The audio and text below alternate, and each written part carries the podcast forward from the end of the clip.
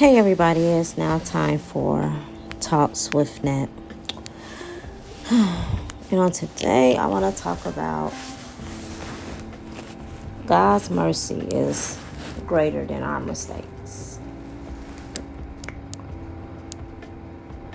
We often find ourselves wanting to be used by God, but we wonder about the mistakes we made in our lives.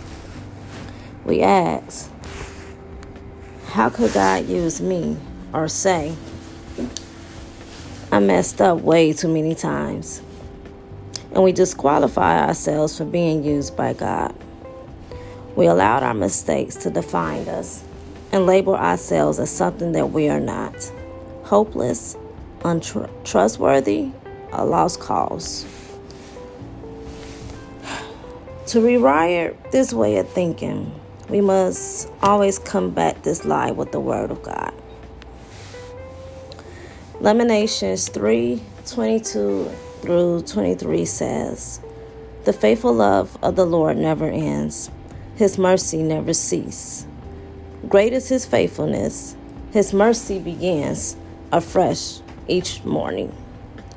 God's mercies are new every morning. So that means that every morning there is mercy for our mistakes. Even if we messed up yesterday, there continues to be new mercy for us today. When we align our spirits to know that God created us on purpose and for a purpose, then we can know that God has a plan for us in spite of our mistakes.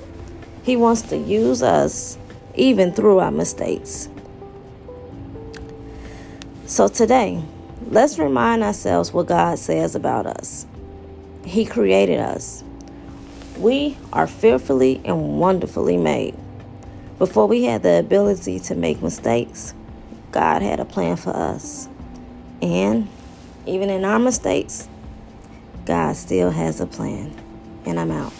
Peace.